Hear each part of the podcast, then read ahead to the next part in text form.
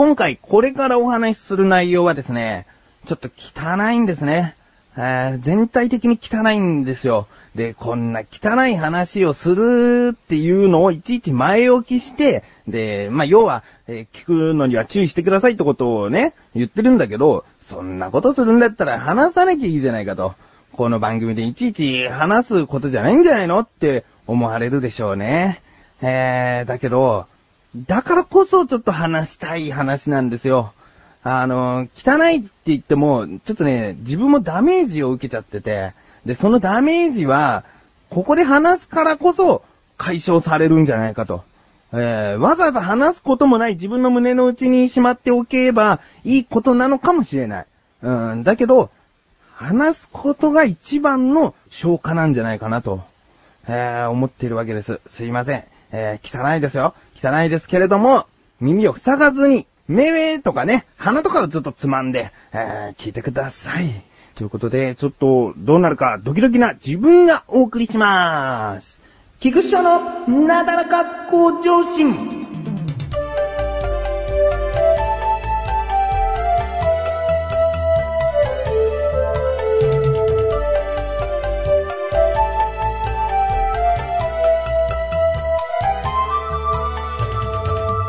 速ですが、ちょっとお話ししますね。一週間前ぐらいですかね。あの、急に便秘になってしまいまして、で、たまにあるんですよね。あの、一日一回はトイレ行って、で、大きい方をするんですけれども、出ない時がある。うん。で、その一日がもう出ないと、とりあえずしばらくは便秘みたいでね。で、自分にとったら2日間出ないことでもう嫌な感じなんですよ。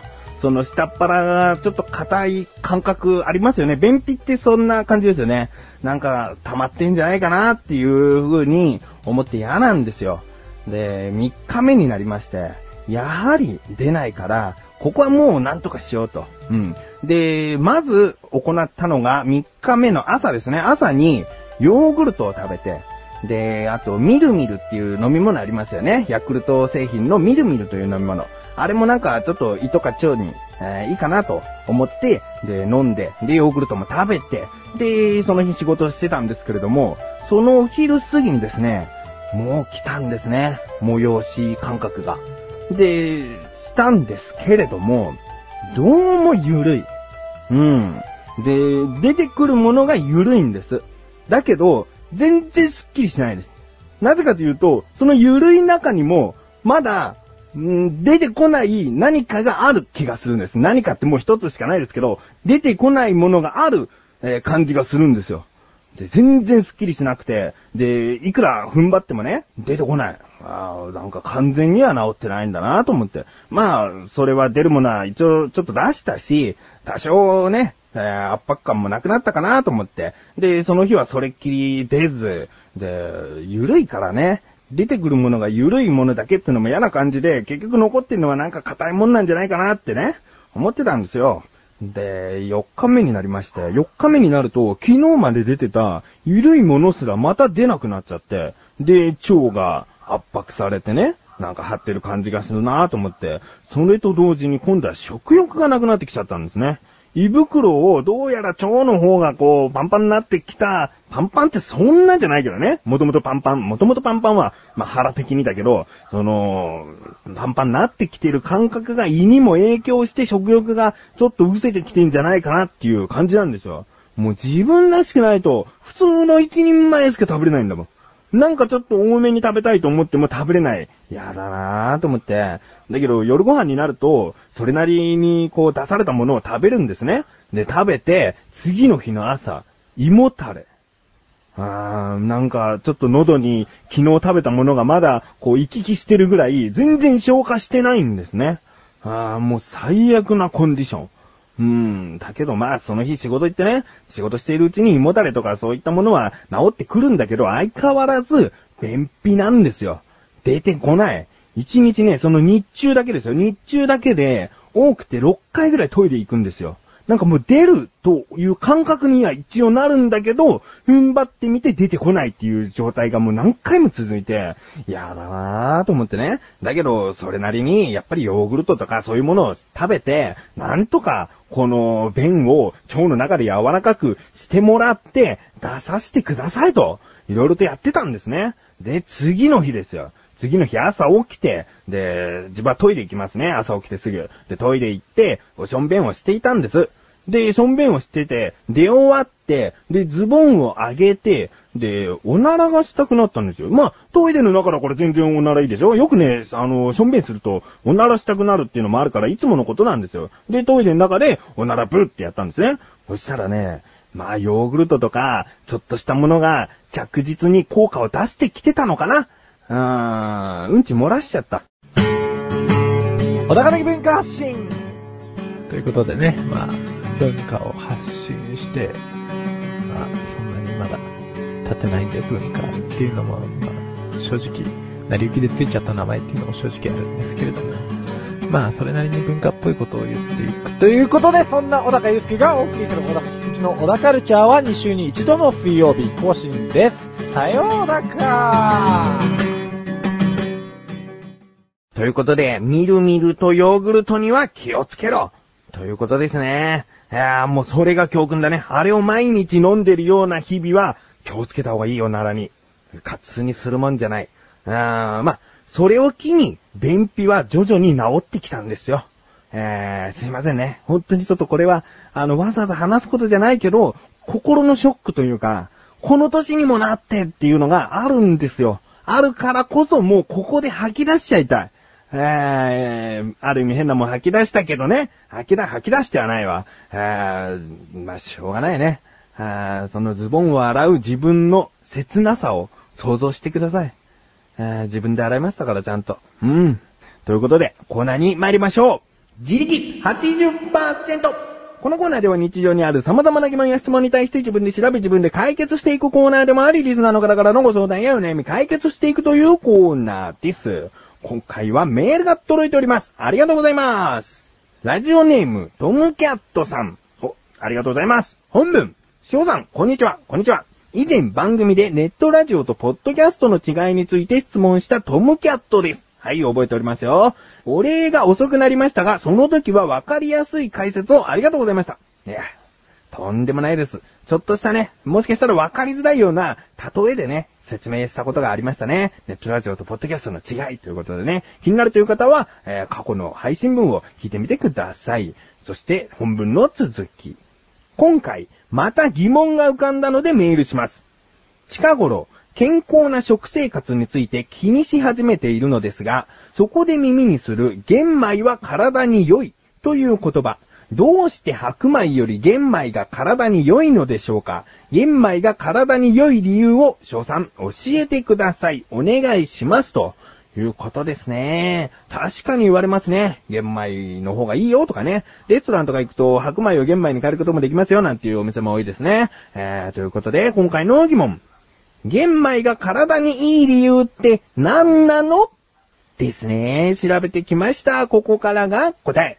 まずですね、玄米には特にビタミン B 群というものが多く含まれています。ビタミン1、ビタミン2、ビタミン6、えー、ビタミン6っていうのかな、えー、ニコチン酸、パテトン酸、イノシトール、コリン、葉酸などが含まれています。これらのビタミン B 群は糖質を酸化してエネルギーを発生させるのに必要なもので、どんなに炭水化物を摂取してもこのビタミン類が不足するとエネルギー化が進まず、完全燃焼してしまうのです。結果、疲れやすくなったり病気になったりするそうです。うん。確かにビタミンが足りてないとか言うとね、あのー、疲れやすくなるとか言いますけどね、そういうことですね。えー、なので、お菓子や砂糖やパン、麺類などの炭水化物にとっても、ビタミン B 群を補給しないと栄養にならないのです。うん。つまり、玄米は理想的な組み合わせからなる炭水化物食品と言えるんですね。えー、例えばただの白米をね、食べていても、そのビタミン B 系のものを一緒に取らないことで、全然エネルギー化してくれない。だけど玄米だけだったらもう玄米だけでちゃんとエネルギー化ができるということですね。えー、このビタミン B 群が入っているということが玄米のいいところの一つ。あとですね、噛む回数というのが無意識に増加するそうですね。やっぱり白米より若干歯応えがありますから、噛む回数が増える。そうすると、よく噛むことは頭に、え、刺激がいっていいとか言いますし、あと食べ過ぎを防いで、ダイエット効果にもつながるということですね。他にもそのダイエット効果で言いますと、玄米の10%はですね、食物繊維でもあるぬかなので、満腹感を持たせたり、消化を緩やかに、消化を緩やかにするそうですね。えー、なので、もうダイエットにはうってつけと言えるみたいです。うん。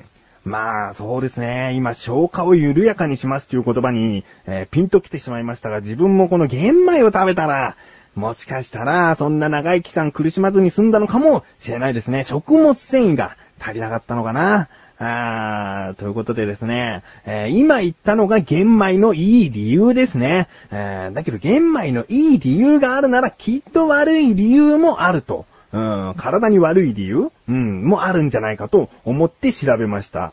えー、まずですね、消化が悪いと。うん、先ほど言ったように、ぬかが10%あるので、これはよく噛まないと、ちゃんと消化されないみたいですね。うん。他にも、リンとカルシウムというのは1対1の割合で摂取するのが理想みたいなんですけれども、この玄米にはリンというものの割合が多くて、そのリンの一部はフィチン酸と呼ばれる物質。えー、こちらの方がですね、カルシウムや鉄の吸収を阻害してしまうんですね。えー、なので、この玄米を食べるときというのは、カルシウムや鉄分を気にしたおかずを用意するのが最もいいということになりますね。うーん、例えばひじきとか、そういうものはもうカルシウムと鉄分を組んでいますから、特に相性がいいおかずと言えるみたいですね。うん。そしてですね、さらにちょっともう一つ調べてみたんですけれども、その、よくお米屋さんとか、まあスーパーマーケットもそうですけれども、玄米って、ちょっと高くないですか？白米は精米されていて手間がかかっているのに、その前の段階の玄米の方が値段がちょっと高い。これどういうことだと気になってついでに調べました。えー、そしたらですね、玄米食用の玄米は、その選別に非常に労力を必要とし、白米に精米するよりも実は手間がかかっているそうです。えー、そして他にもですね、栽培方法が無農薬栽培またはそれに近い形での栽培方法になるので、コストがかかってるということになりますね。うん。だけど、残念なことに、高く売れることに便乗して玄米食用に選別や調整をしてもいない普通の玄米を高く設定していっているところもあるみたいですね。えー、まあ、もっともっと玄米というものが流行っていけば、もしかしたら安くなるのかな。あーということですね。トムキャットさん、いかがでしょうか？ぜひ玄米食にしてください。で、玄米食をどんどんどんどん浸透させて流行らせていけば、いつの日か白米と同じような値段で、玄米が普通に食べられる世の中になるんじゃないかなと思います。うん。まあ、ちょっとね、おかずとかも考えなきゃいけなくなりますけれども、玄米、体に良さそうですね。えー、メールありがとうございます。ということで、こういった感じで日常にある様々な疑問や質問の方をお待ちしております。投稿法よりなたらか向上心を選択して、どしどしとご投稿ください。以上、自力80%でした。